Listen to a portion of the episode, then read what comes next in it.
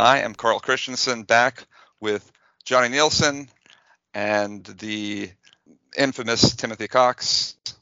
And today we are joined by uh, do I call you doctor? I mean, nominally, we have to start that way at least. We sure. the the one time in my life where I'll get credit for having a doctorate. Please. Yeah, I, we do have to disambiguate. We're doing this pre pre meeting as well, the uh, pre podcast. Disambiguate between the Doctor Johnny and the Doctor Mike Vidomsky. So we have di- Doctor uh, of Medicine and Doctor of Data Science, um, Doctor of Philosophy. I guess that's what it technically is. Anyway, whatever.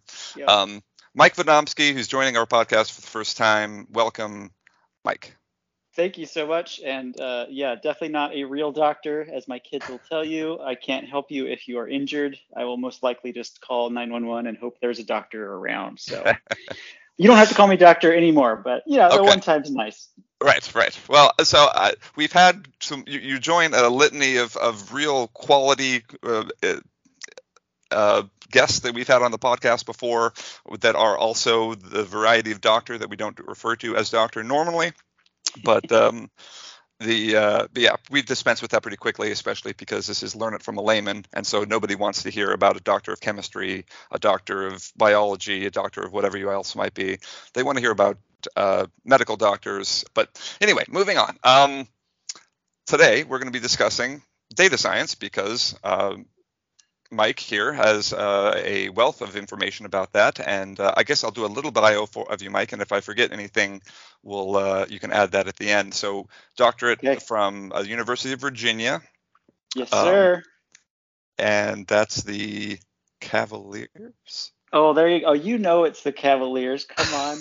I mean, NCAA basketball champs, right? That's true. I mean, the, yeah. All right. Well, okay. All right, that's enough. Um, the, the uh, and and you've since your doctorate, then you've gone on and worked at a couple, uh, well, a, a, number of different places, but uh, notably, most recently, you're now at Nike. Is that correct?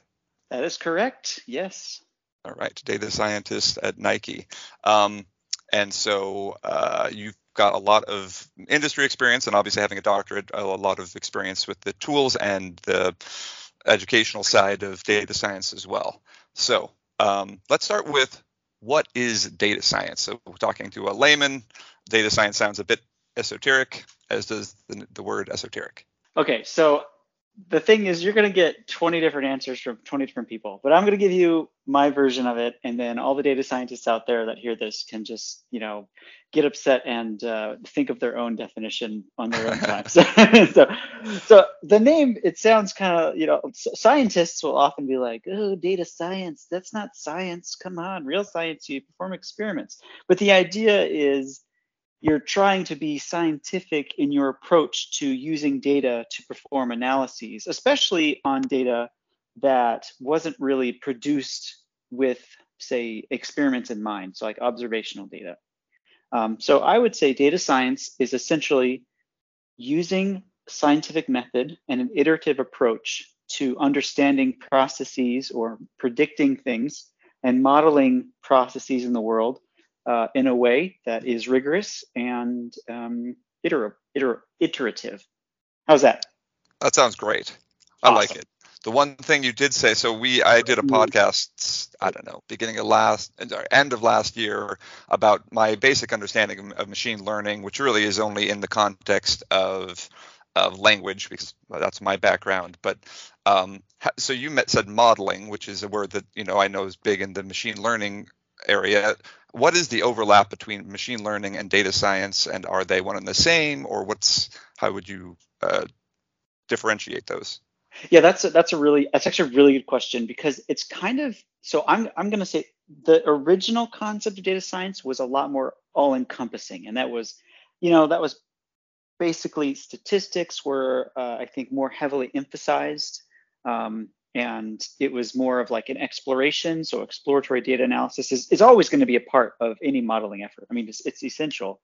Um, but it feels like in the early days, a data scientist was sort of responsible for doing what, what would now be considered mostly analyst work, um, but also doing you know, statistical testing, uh, which you need to do uh, as well uh, when you're doing machine learning, um, all the way through building machine learning models um, and uh, building entire pipelines. But there's sort of been a divide in the last little bit. I, I don't know exactly when it happened, but it's in the last uh, few years where you have really you have the machine learning engineers are kind of one thing, and they sort of build tools and pipelines. These are things that are going to be in production and support, uh, in a lot of cases, sort of consumer-facing applications. And then the that's that's sort of you know the machine learning side and data science uh, is often used with that in mind. And then there's sort of analytics, which is kind of the other sort of split of data science, which is more of the exploring things, building one-off models, which is you know trying to model a process, um, but it's it's less building tools and processes and pipelines, and more sort of ad hoc and exploratory, and often more business focused, as in like the business has a question or there's something that we need to understand, so you're slicing and dicing, uh, maybe doing some um, simple models that that uh, don't need to go into production. So sort of the split between analytics and sort of machine learning engineering uh, all which fit under the umbrella of data science. Um, but that's kind of something that's it's it's evolved into that. But a data scientist is someone who can do any of those things, right? You can be a, a SQL jockey and, and do that most of the day and be called a data scientist, or you can be, you know, building MLOps pipelines and uh, you know doing putting things in production all day and also a data scientist. Though generally, a machine learning engineer focuses more on the pipelines and analytics is more on the analysis stuff. Does okay, that clarify? So- I think so. So my understanding of what you just said, essentially, a data scientist would t- take, they have the knowledge of the machine learning stuff, but they um, are essentially pl- applying that to a specific problem in order to kind of come up with some some specific information.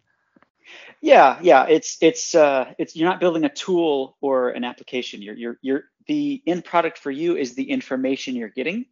Whereas for like the machine learning engineering side is more like you're producing something uh, that will continue to run and has to be supported in production. But I didn't actually answer the question of is data science different than machine learning? And I would say no, machine learning is a subset of data science.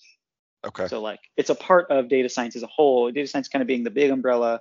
Machine learning is one suite of tools used for data science.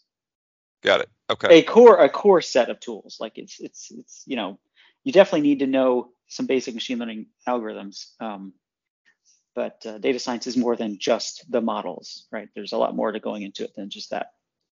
Right, right. Uh, and I, th- I, think we'll touch on a little, a few of those other things that you need to know, and uh, a little later in the podcast. But as far as uh, you said, the the machine learning and, and, and, modeling that we've talked about in, in prior podcasts, we talk about um, uh, the data that you need and all that kind of thing. You said data science relies obviously on, on some obvious data data input, observational data input, or whatever. So, what kind of data do you use in the jobs that you've done, or what kind of data is required in order to do the type of algorithms and and uh, mining or the the you know the learning that is necessary to get you know to be able to present some useful information? Yeah, so you did you you know you mentioned the word mining, and it's funny when I first entered the field, it wasn't actually called data science yet. Uh, at the time, it was data mining, and then um, you know one group among many, I think they actually made it an explicit like choice to to change it to data science and reframe it. Informs is is one of the organizations that did that, but I think a bunch of of uh, people did that. So. Um, you you do mine data because a lot of the data. So like at a business, say Nike, right? Um, we're we're moving to uh, our, a lot of our business to be online so that we can be direct to consumer. Um, there's a lot of ways that we can better serve consumers that way. And so we, you know, obviously we track when when people buy things from us, and we try to understand, you know, um, basically what what do they like about what don't they like about these things? Um, can we make better recommendations? So when somebody's searching, so think about like on Google, right? Um, when you when you search, um, there are so many models that go into trying to give a response uh, that makes sense. I mean, just entering in the text, right? It has to to convert that to uh, essentially like what is it that they really want, right? We put something in, uh, and that gets read in by models to actually like hone in on, right? What do they really want? You know, you get like a a, a large maybe set of responses that might be viable, and then those get re-ranked, um, and then they get um, outputted to you, and there's several steps in there. So um, what what data is used by businesses is basically any data that the business collects. Um, for a business that sells products, right? We want to know, um, you know, what uh, what is it that people are buying, and what kinds of of customers like what kinds of um, products, and uh, when do they buy these things? Uh, you know, what what color combinations work well, all sorts of things. But you know, um, so, so, businesses will often try to like profile their customers, you know, try to understand them so they can better, you know, segmentation is, is often a word used for that, right? So try to segment customers into different groups that make sense and are interpretable. Like, oh, hey, these are the, you know, cozy customers. They like cozy clothes, or you know, these are value customers. They only buy stuff when it's on sale, or, or those kinds of things. Mm. Um, but other businesses, um, you know, I, I'm so people that are businesses that sell stuff, um, you know, are mostly focused on trying to to make better products and sell more things. Um, but so if you're a, a medical company uh, or company or you know a hospital or or perhaps a, a medical provider, or actually let's go to let's go to like a financial firm, right? What is what does Visa care about? What does what does uh, American Express care about? Right? They want to um, they're trying to get more uh, they're trying to a prevent fraud right is one thing right. so fraud prevention so is this um, they build models to do like risk scores on customers as well to try and say hey if i if i offer uh, this this uh, credit card product or their product is a credit card right if i offer this product to this consumer uh, is that consumer going to be able to actually like uh, handle it and will i make you know make money off of that will they will they um, uh, default on their payments or anything? Can can we be profitable with them? Are they a good good person to sell to um, or or offer the credit card to? And then the fraud thing, I'll go back to that is is basically like, hey, is this transaction from this user or from this um, person? There was a there's a period of time where we lived in Baltimore and um, this was actually just before we moved to San Diego and met and met you guys, Carl. And and we had our credit card uh, number stolen like three times within like a two month period. Um, oh my. Yeah, yeah, and so we That's get these notifications. It was it, it was brutal. We felt we felt pretty abused, but but you know we get these notifications like, hey, is this is this your transaction? And we're like, uh, indeed it is not. And I thought in my heart, I got warm and fuzzy, and I thought, thank you, data scientists. You, know, you saved us a lot of trouble. But you know, it's that yeah. kind of thing. Yeah, saving the world one trans uh, fraud fraudulent transaction at a time. Absolutely. they, saved, they saved our financial world. So I, exactly. Hey, that's meaningful. Um, okay, so uh, one of the things that you mentioned that that keyed me off. So uh, you said there's you know this is across a, a, huge company. You can essentially use any type of data that they collect, and these massive companies like Nike or Visa or whatever. I mean, the databases are probably endless, right? The, all the data that they collect that's got to be a bit challenging for, for a data scientist as far as aggregating data and getting access to all this data. Is that a problem that you run into frequently? Yeah, so the the getting the data from the device or from whatever it is and putting it into a usable format is like, you know, 99% of of the work it feels like. And and and a lot of that happens before it ever gets to us, the data scientists. So like let's take so I support Nike Run Club, Nike Training Club. It's our our fitness apps and um, so like a user goes on a run and uh, we record, you know, their run and their stats, their heart rate and stuff. And if they give us permission um, uh, to use it, then we can, you know, provide recommendations and provide interesting statistics for them and good feedback, back, etc. So that data, right, is it's it's recorded, cached on the phone, right, so saved locally, and then gets it's sent over to you know to to our um, databases and but it comes in in a, in a, format that is, you know, not directly uh, ingestible by algorithms, right? Um, have you ever, just curious, have you ever seen or heard of clickstream data, Carl? That sounds very familiar. Okay. Uh, but not, I guess I haven't worked with it directly because it only sounds familiar.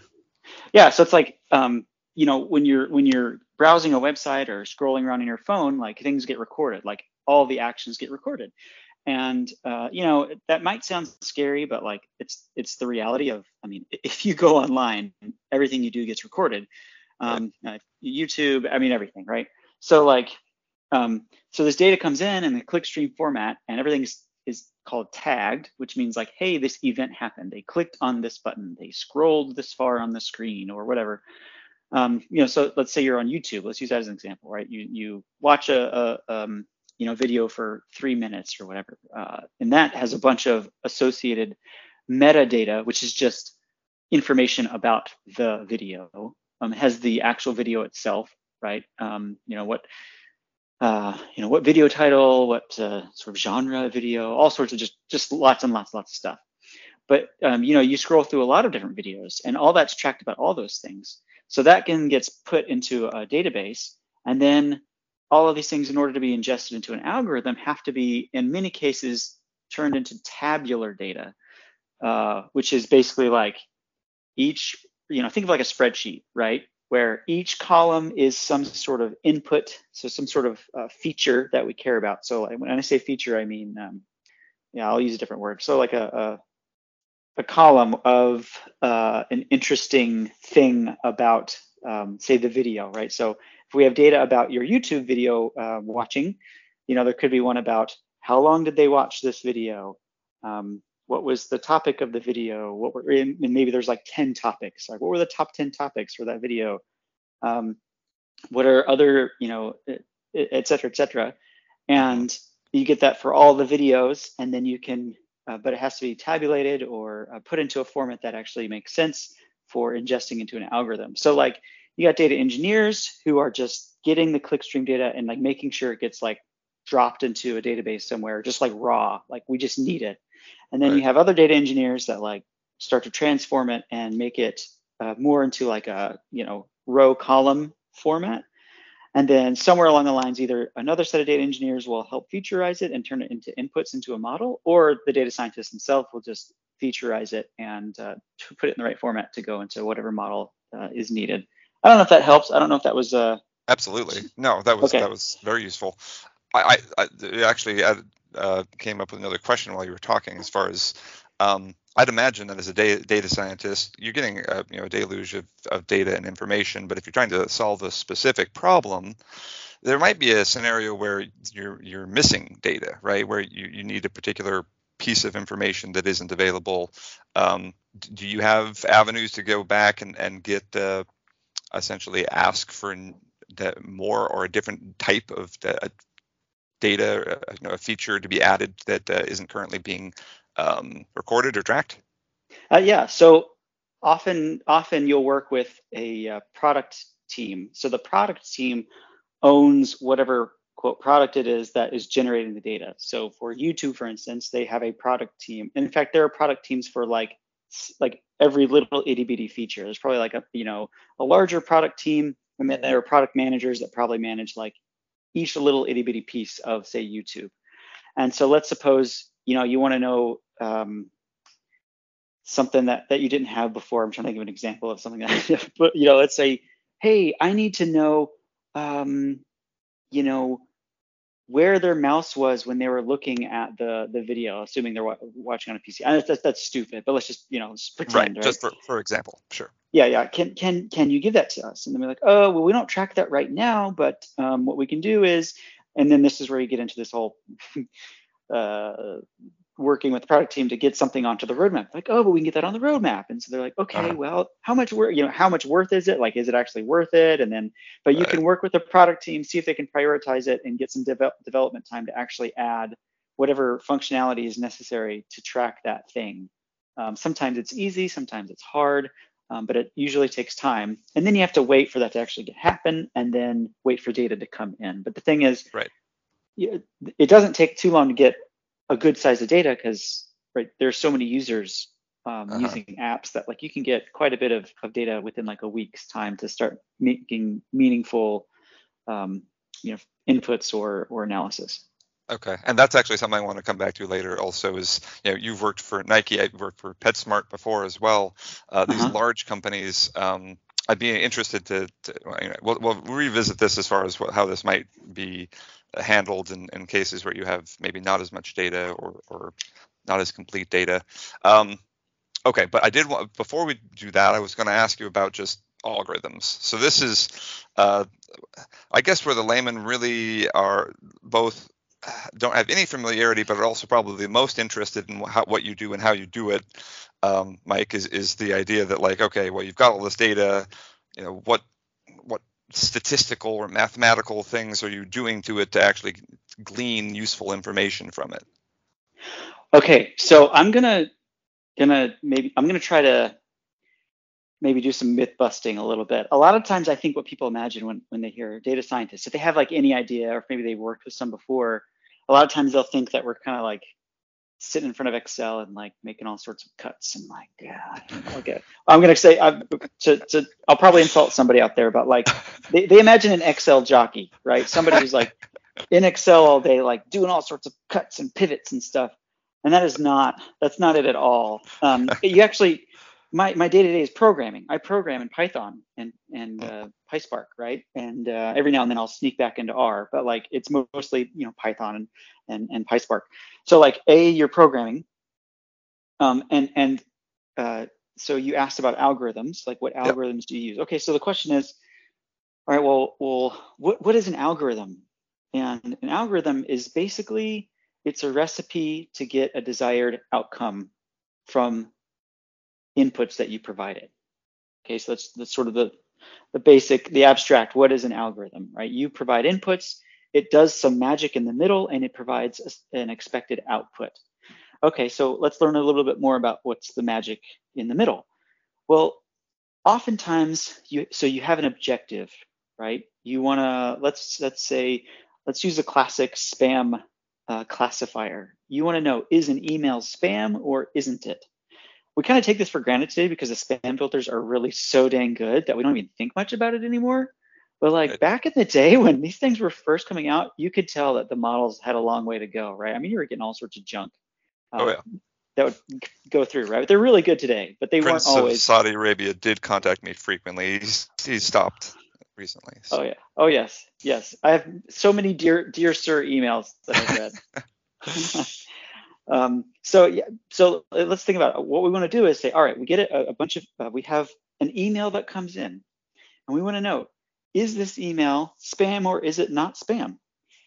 How do we how do we know? Well, what it's trying to do, what we're doing, going to build with uh, the algorithm we're going to use is a classifier. We're going to classify the email as spam or not spam.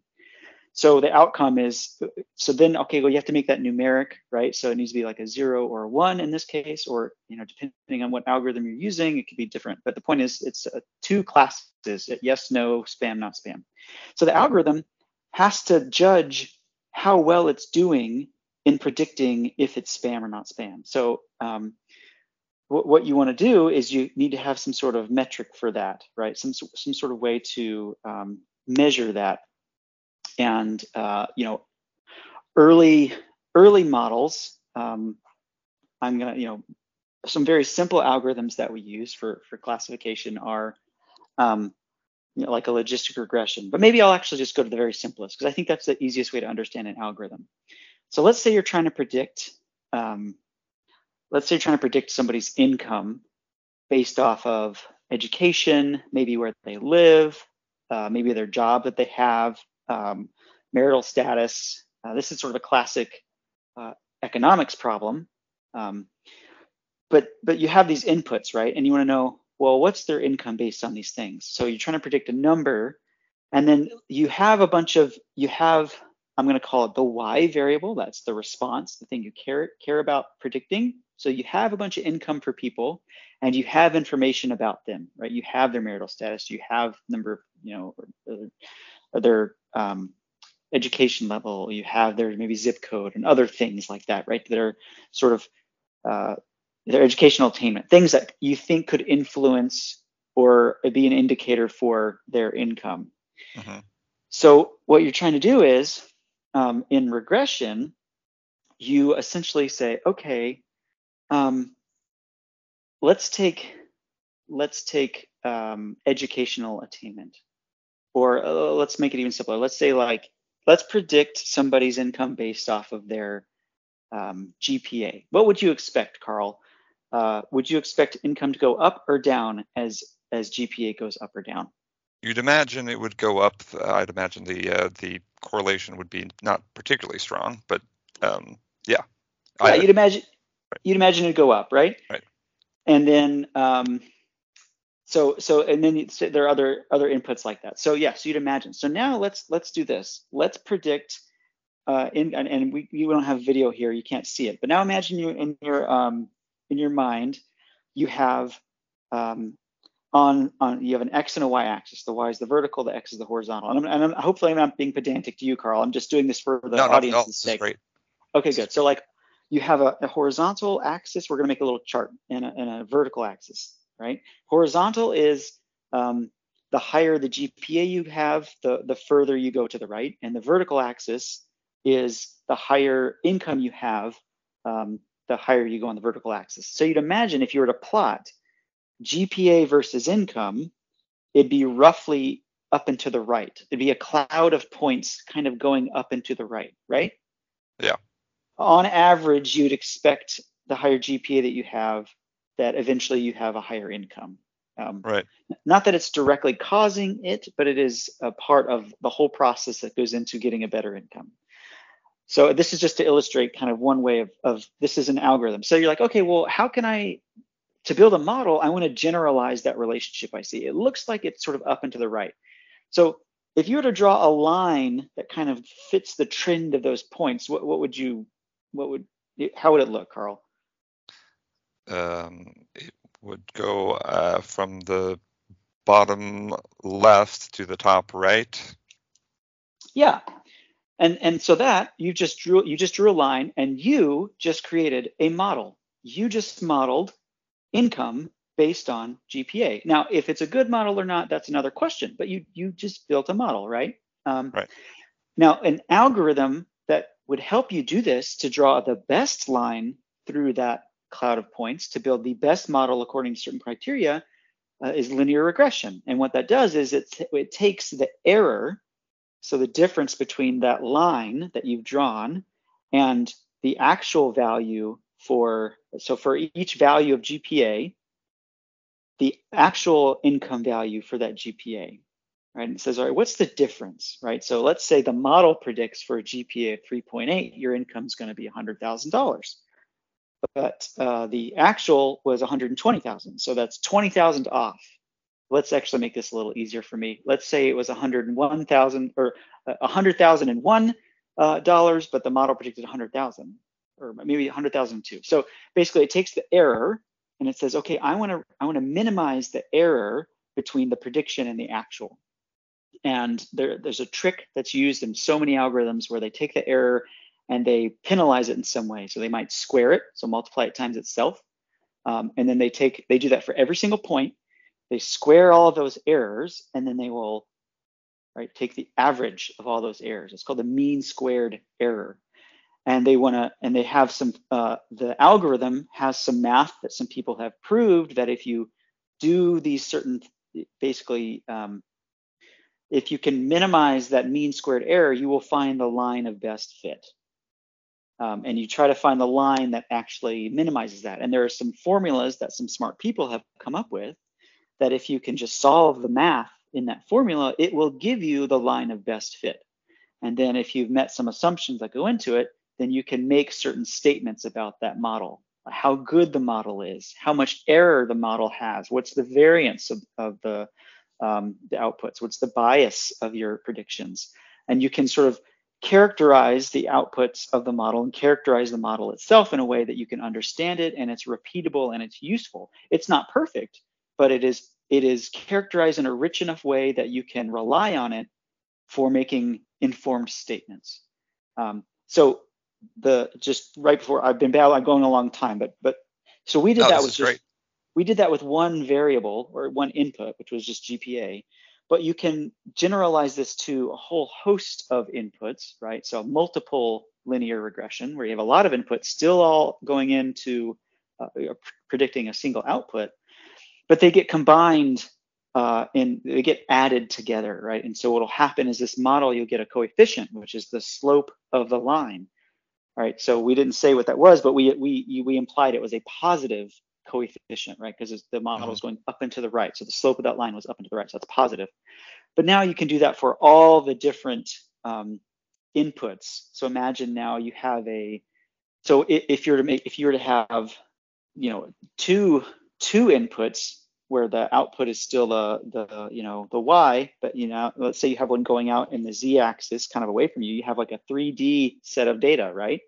And you could still find a line to go through that that now 3D cloud, um, and the math still applies. But now you can go into as many dimensions as makes sense to still meet all the assumptions, and you have a multi-dimensional quote cloud of points where you're putting a line through it and getting and and using the math behind the whole mean squared error thing. I talked about the algorithm of linear regression to to get a line of best fit in that sort of hyperspace. Um, right. Anyway, so there you go. Uh, but that is that is sort of like the that's like the basic algorithm, um, and it's just the ideas there that apply to all these other fancy algorithms, right? Sure. Uh, there's there's some measure of error or loss, right, telling you how well you're doing, and then you there are ways to take advantage of how that is measured, constructed to improve it to get a better model. But I'll, I'll stop there because that was a lot. Uh, no, that's great, and I think this is this is particularly in, uh, useful. I think we've we've done some a podcast in the past where we talked a little bit about statistics. We talked a podcast where we talked a little bit about machine learning, but I think you're distinguishing yourself as knowing a lot about this field, Mike, because you're able to speak to it simply while also you know explaining concepts that are uh, you know very basic to the to the, the field and then relating it to how you actually use it day to day. So uh, I think it's great. Thank you. Um, well, good. We'll, we'll see. We'll see what the comments have to say about that. yes, thank the, you very much. gallery will have their their input. Uh, uh, no, the uh, that that's great. So. Um, you mentioned uh, the the tools that you can that you use. You said you use you know so you program use Python and PySpark and um, so. Uh, but as far as um, the, the obviously you you need some some background in, in uh, statistics and programming. I get I, those are, are, are tools as far as like educational familiarity with something as a tool. But I guess what kind of tool set do you need to, to, to as a data scientist? Okay. Um, well, so uh, clarification question for me. Do you want to know like what kind of training is typical and useful to become a data scientist, and then also want to know like what is a day-to-day science like what do you use in your day to day as a data scientist? All of it... the above. Okay, all right. okay, so as you're as you're if you want to become a data scientist or considering it, um, so we talked about one algorithm, linear regression, right? So when is that when is it appropriate to use linear regression? Well, it's appropriate when you're trying to predict uh, a continuous number, basically, you know, a number that's going from negative whatever large number to positive large number. But if you're trying to classify, it's no longer the right model, and there are reasons for that. You know, how do you know where the line? You so so basically, you need to understand and learn about all these algorithms, um, and you need to understand their weaknesses, their pros and their cons, how they work. Um, so like uh, and what measure or what metrics make sense. So like, what does it mean to be good using this algorithm? How can I understand how well the model has actually modeled the process I'm thinking about. And so uh, often there's a set of courses that you'll you'll take in undergrad or grad school, um, or if you're you know learning yourself, getting a certificate or something on Coursera or, elsewhere, right? You'll need to learn about you know take a machine learning course, and and there's like a um, there's like a canonical book um, called uh, Elements of Statistical Learning um, by Hastie and Tibshirani, which goes through all good, of these. Uh, good light reading, it sounds like. Yeah, there is a lighter version. There's a graduate version and undergraduate. And what's okay. great is they have released the PDF version um, for free. Uh, they're out of Stanford. So anyway, you oh, can nice. actually.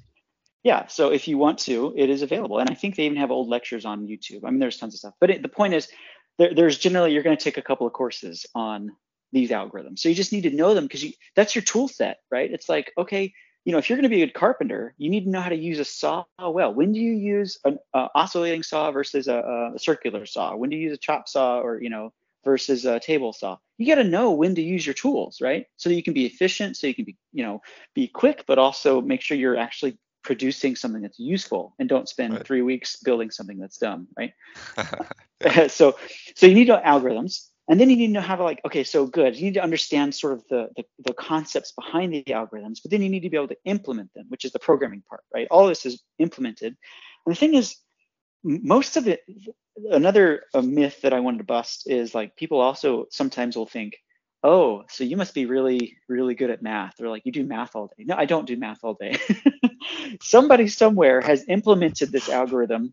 Somebody else did some really good math one day and implemented it in uh, implemented the algorithm in a programming language uh, and released that in a package in Python so that I could then use it. Now I have to understand the parameters that go into the algorithm, and I should understand math well enough to like get the, the loss functions, etc. You need to understand math to understand the algorithms. And okay. sometimes if you there, there's there's a layman out there that's saying, why am I taking this calculus right now?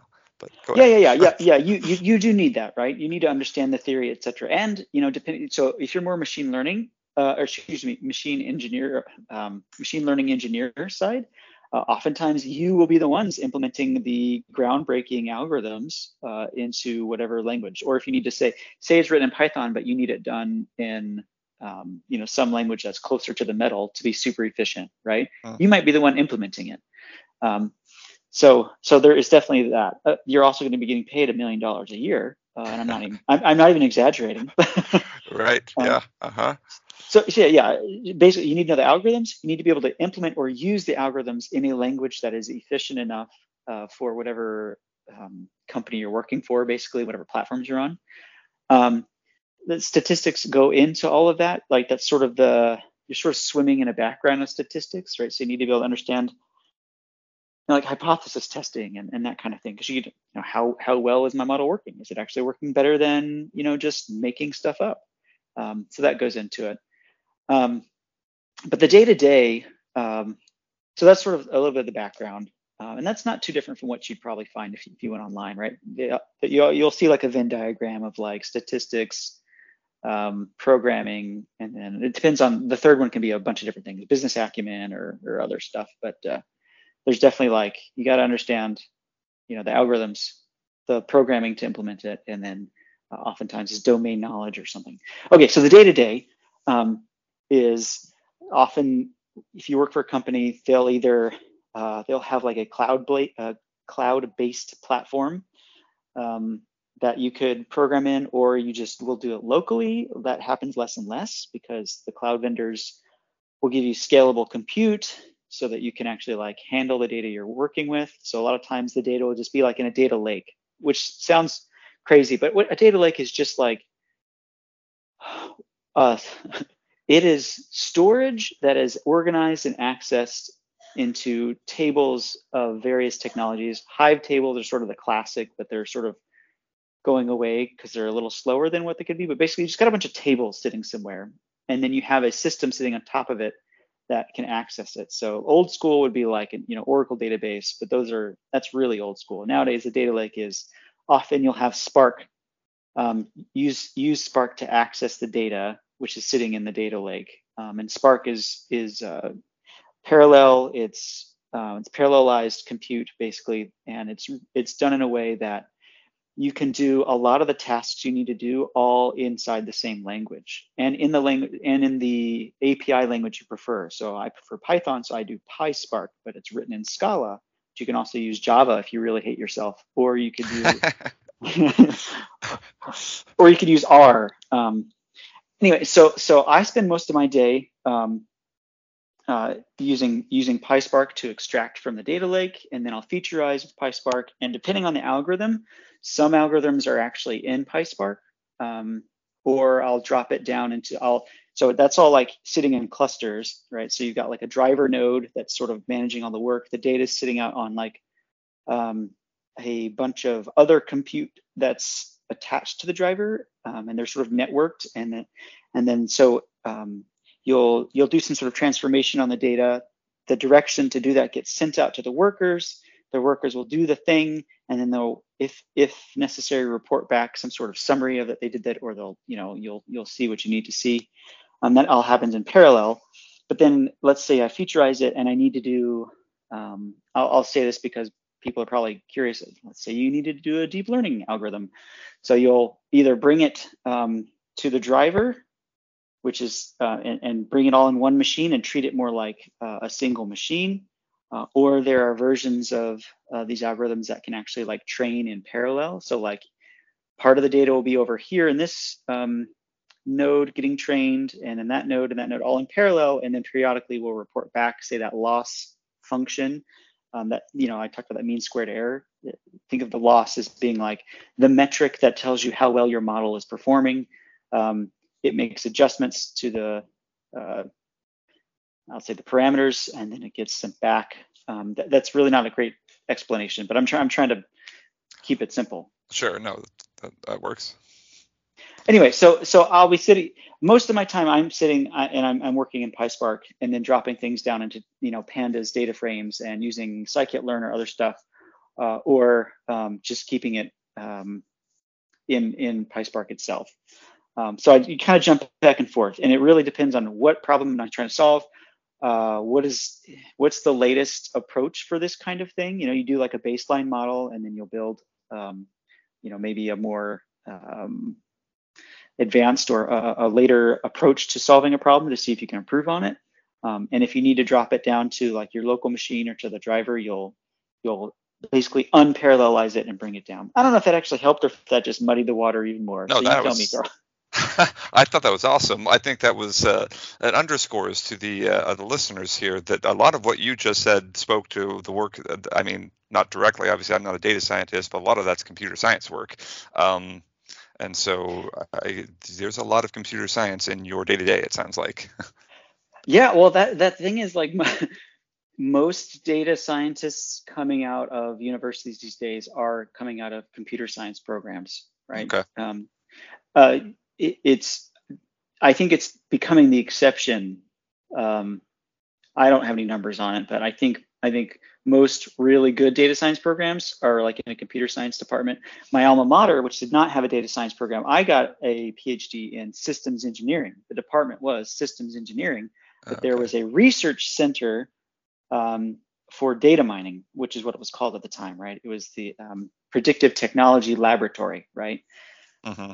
Um, but now they have a school of data science, um, and the, their approach is different. But most most uh, centers will or most universities will uh, house it in computer science because, like you noticed, it you're programming, you're doing a lot of programming, and right. There, the the machine learning engineers almost always start with the programming because sure, um, right, eh, yeah, so yeah, yeah, and that's that that's really good because yeah, my layman understanding of what you you do and or uh, was that there was a lot of statistics and uh, maybe you did a lot in R all the time. R being the statistical programming language um, but it sounds like you just I mean, you obviously do need to have the background statistics, like you said, and, and the math. But if you don't have a very strong background in computer science, you're you're probably not going to be particularly useful um, in today's data science world.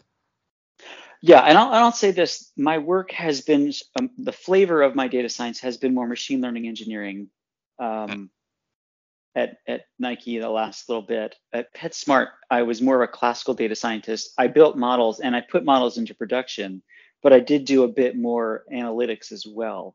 Um, and so, like, it, it, really depends on where you are and, and how that divide works. At a, at a company where there aren't a lot of data scientists, where you don't have a really big data science group, you will most likely be doing stuff across the whole spectrum. And I think there is a lot to be said about that in a good way. I, it's fun. It's fun to do lots of different kind of work if that's what you enjoy, of course. Sure. You know, um, but but but it, when I first came out of grad school, I did do a lot more in R, um, and was uh, it, it, was it was less putting stuff into production, but I, would also say it was also when things weren't quite as mature, um, and really only like the major tech companies were doing uh, putting things into production. You know, like Google was founded on putting right. an algorithm in production for search, right?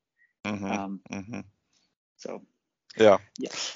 Um, okay, so uh, along the lines of, of just the the various aspects of jobs that you've done before, and and in particular analytics, um, I, I imagine that in order to get uh, to, to explore the data and and uh, just um, beyond just models, you're going to want some visualization. Um, is that something that you deal with? Do you do data visualization? Um, is that uh, a tool set you work with, something that you produce, uh, or is that ever needed in your in your field? So in the field, generally, absolutely, and and on the analytics side, it is one of the primary products, right? you you're trying to understand and see things. So you'll produce you'll produce statistics of interest, right? Things that describe what's happening. Um, what's the average sales, or, or, you know, what was the the trailing 12 months, um, you know, sales, or other things like that.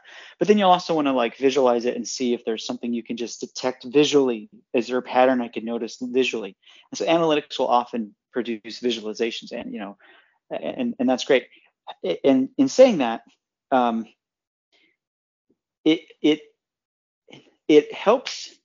It is good practice to do exploratory data analysis, no matter what kind of model you're building, right? You just want to understand uh, kind of what are you dealing with? Like, what kind of data do I have here? Uh, am I missing data? Like, it, are there biases I should be aware of? Like, what's what's is it messier than I thought it was? You just you're trying to characterize the data itself. Like, who who is this? You know, or what is this data that I, that I right. have, right?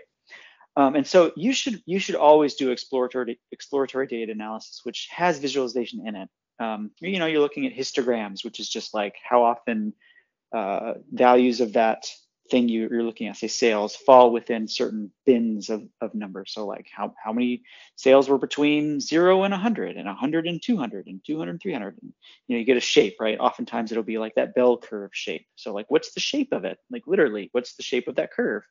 Is it extremely skewed, right? Is there a huge tail? Um, is it nice and, is it bimodal? Are there two humps? Um, and that just helps you understand what you're dealing with because then when you're trying to build a model, you need to, in some cases, account for that. In some cases, you don't have to account for it at all. Um, and so, yeah, visualization is important. Uh, I happen to be working on something currently that requires a lot of visualization. I've been making some really cool maps and I've been doing some charting. And I actually did, uh, ironically, uh, did some work at doing some Excel work, which I hadn't done in years. but so wait a second, that myth you busted. It sounds like uh, maybe. but, it's ironic because I honestly I haven't done this in a long, long, long, long time. And in fact, I've now found a way where I don't have to touch Excel again. Um, I just uh, I hadn't uh, done it properly in the in, anyway it, the point but i but i did do it i did do it for a little bit but it but it's also just like a this specific project happens to to lend itself to doing visualization so yes there's some sure. visualization analytics that is typically the one of the the main outputs is visualization. Uh, machine learning engineering side uh, often it's just like part of the work stream to getting to like hey what am i dealing with? And then moving on. Like it's not generally the output. Right.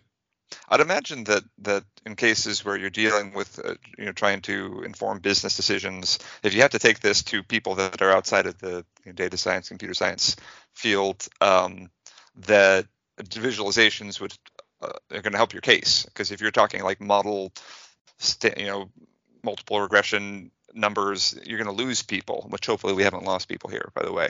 Um, but if you're talking, you're showing people curves and numbers and, and uh, stats, you know, then the people, it's much easier to connect, um, right? Absolutely, right. So what do people respond to? They respond to stories, right? They respond to, hey, this is interesting. Something is happening here. A and B happened, then that led to C, and therefore I can do D, right? And so visualizations help that story very, very uh, much. You, you you pull up a chart and it's like, well, I noticed that in these areas, um, you know, things declined, but then as time moved on, let's say you have a couple, you know, you have a snapshot with a later time period, look how much it changed, right? The story is the change that happened. Um, right. And then and then you can know what to look into. Oh, we should check out, um, you know, our our uh, you know what happened at our store at this location and this location. Um, they're they're different from these other ones. Wow, look an outlier. That's crazy. Um, and so yeah, it, it helps you tell the story uh, and helps you to make it compelling and often you know we're visual people we, we use sight and can see patterns uh, that maybe if you just saw the raw numbers it wouldn't be easy to detect so yeah absolutely visualization okay. helps when working with the business 100% before I get to the last couple questions, I have kind of, I guess, about specific instances of, of, of uh, the data that you've used and, and ways it's helped. Um, I wanted to pass, uh, see if either Tim or Johnny, or we've been joined by Matt, uh, have any uh, questions about the, the kind of the, the whole data science picture that you've painted for us so far. Uh, Tim?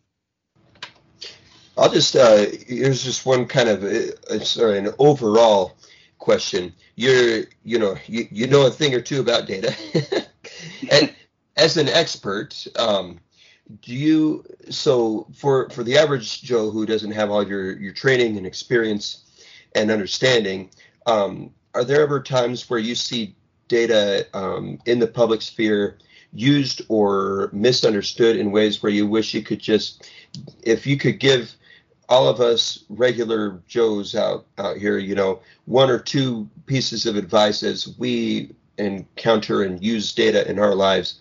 You know you, any what what advice or, or tips would you give to us? You know maybe yeah anyways.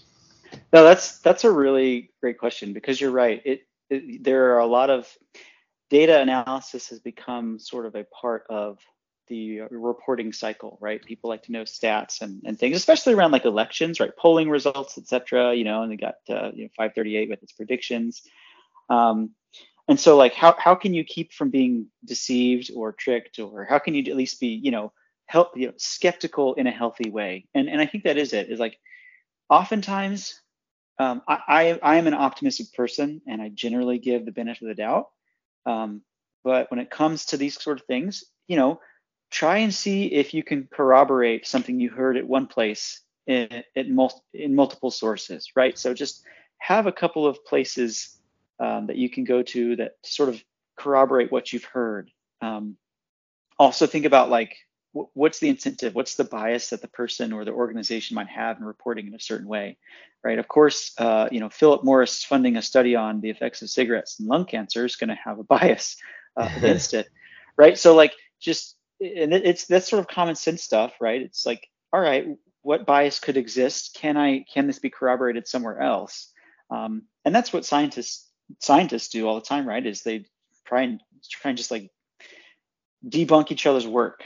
And so you kind of try to do that a little bit yourself uh, and see if anybody else has said something against it. Now, obviously, you know you're gonna you're gonna get different stories if you have two opposing parties, say in an election or whatever. Um, but you know, just just do your best to to to be aware of that and to become literate in in uh, I guess a, a, data sense.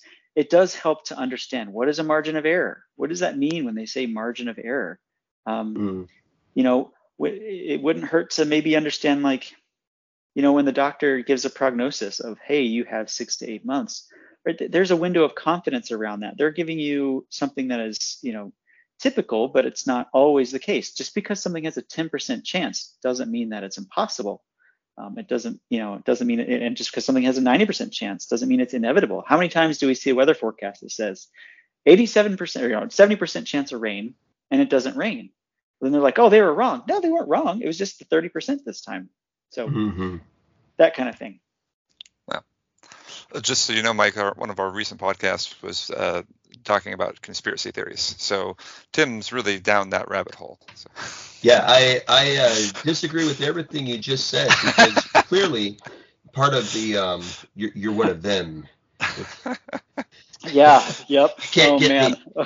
Uh, oh boy. Tim is not actually down that rabbit hole for people that may just be jumping on to listen to Mike uh, talk about data science. Tim is not actually crazy, but uh, oh, we, we, we, do we do like pretending that he is. So that's right. It's more fun that way.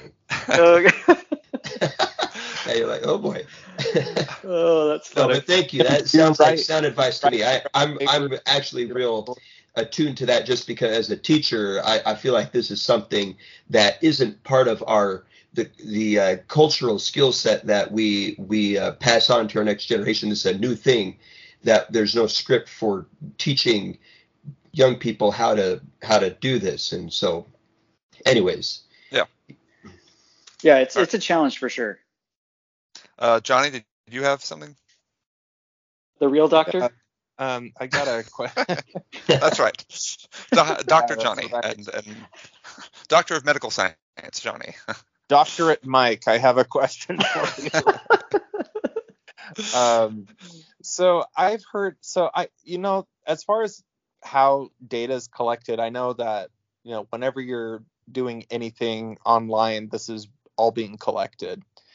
Um, so I've heard things about like this may sound kind of dumb, but like if you're searching for a flight to a destination, um, how that's all being tracked. And then if you go to the same website and search the flight again, then uh, the prices will be higher based on, you know, if you go look at flights again, then you may, and you see the prices going up, then you're probably more likely to buy. Um, you know, I'm sure there's some type of data analysis on that. Oh, absolutely. That's per- personalized pricing. Yep. Yeah. So the um, the idea to get around that is to use some type of private browser on your internet um, mm-hmm. that isn't like saving the information that you're putting in. But does that actually work? That's my question.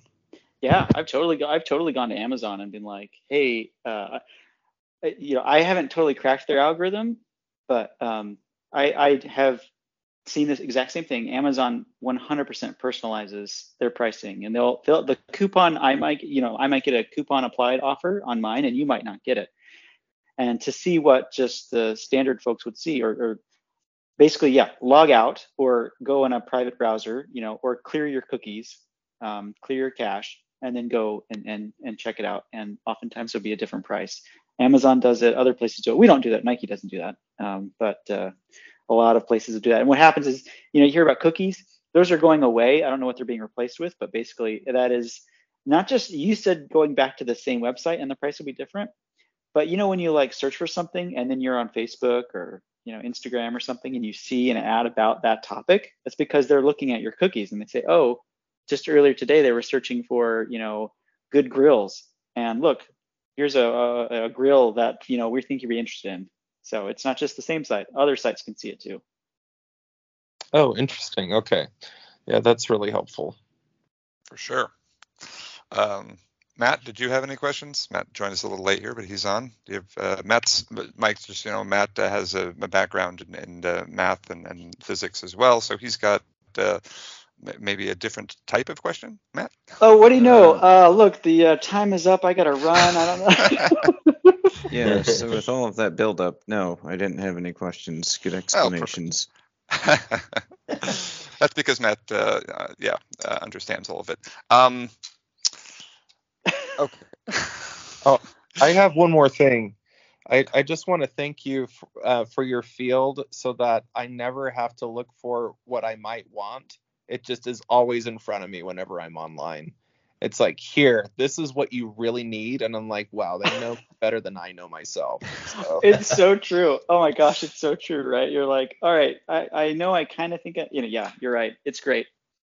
I love it. I, I know people. Yeah, there's people out there, and maybe people with legitimate concerns about uh, privacy or whatever. But the uh, degree to which I, I, I don't. Why would I not want to see a targeted ad, or why would I not want to see, a, you know, uh, what this suggestions that actually have to do with something I'm interested in? So, I love it. Yeah, and, and you can find like so we bought a, a another stand-up paddleboard just a couple weeks ago, and you know you, you go you find the, the first one right and then you go down and you're like all right uh, similar products or whatever right? it's just a product similarity thing it's a simple model but it's great and then you can see like all right well, what are other models that are out there like customers ended up buying these ones right and you, so you can usually find like the equivalent product but like 100 bucks cheaper in the case of the stand-up paddleboard but it's the same quality pretty much you know everything's the same good ratings but you just didn't find it before because it didn't pop up but you can like sort of use these um, different areas of the website that personalize to your search and uh, get great deals for pretty much the same product. I mean, it's I love it too. Yeah, for sure. It's wonderful. So along that line, my last question to wrap up the podcast, I guess, is just in what ways do you think data science is improving the world? Okay. Um, so, well, we just talked about one way, right? We can find great products, but there's more to right. it than that. Uh, so one thing I didn't talk about at all was I mostly focused on like business data, but so much of the progress that's happened has been in um, natural language processing, which Carl is, you know, your area, and then also computer vision. And so computer vision for John um, often aids and helps uh, in like radiology diagnoses. So like what's actually happening, you know, get, they get images of X-rays or other uh, imaging technologies and can actually spot um, potentially you know cancerous areas or other tumors or other you know disease um, trained on you know millions of of uh, accurately labeled um, x-rays or other things and uh, can then highlight areas of interest to then show to physicians to actually make a call yes that's it's you know malignant or not or or you know that is truly cancer. So like uh, that is that is absolutely huge. I don't think we've done a great job of making that a good process yet. It's still something that needs to be worked on but we can aid and speed up uh, this kind of uh, you know diagnosis and uh, those sorts of things because physicians are just like overwhelmed. So um, making that automatable or, or quickly uh, helping physicians spot things is, is I think a great area. Um, obviously, just making the information of the world searchable is a huge thing, right? That's sort of the whole boom of the internet, right? Google just made information available uh, and it's searchable. And then, um, you know, recently there's been a lot of uh, interest in these sort of generative models that create art from phrases that you provide. So Stable Diffusion, I think, is the most recent um, open source one, right? Just making really cool art just by you know putting a phrase in. I think that's neat. Artists probably hate it, but for the rest of us, I think it's a pretty fascinating thing. It's really fun.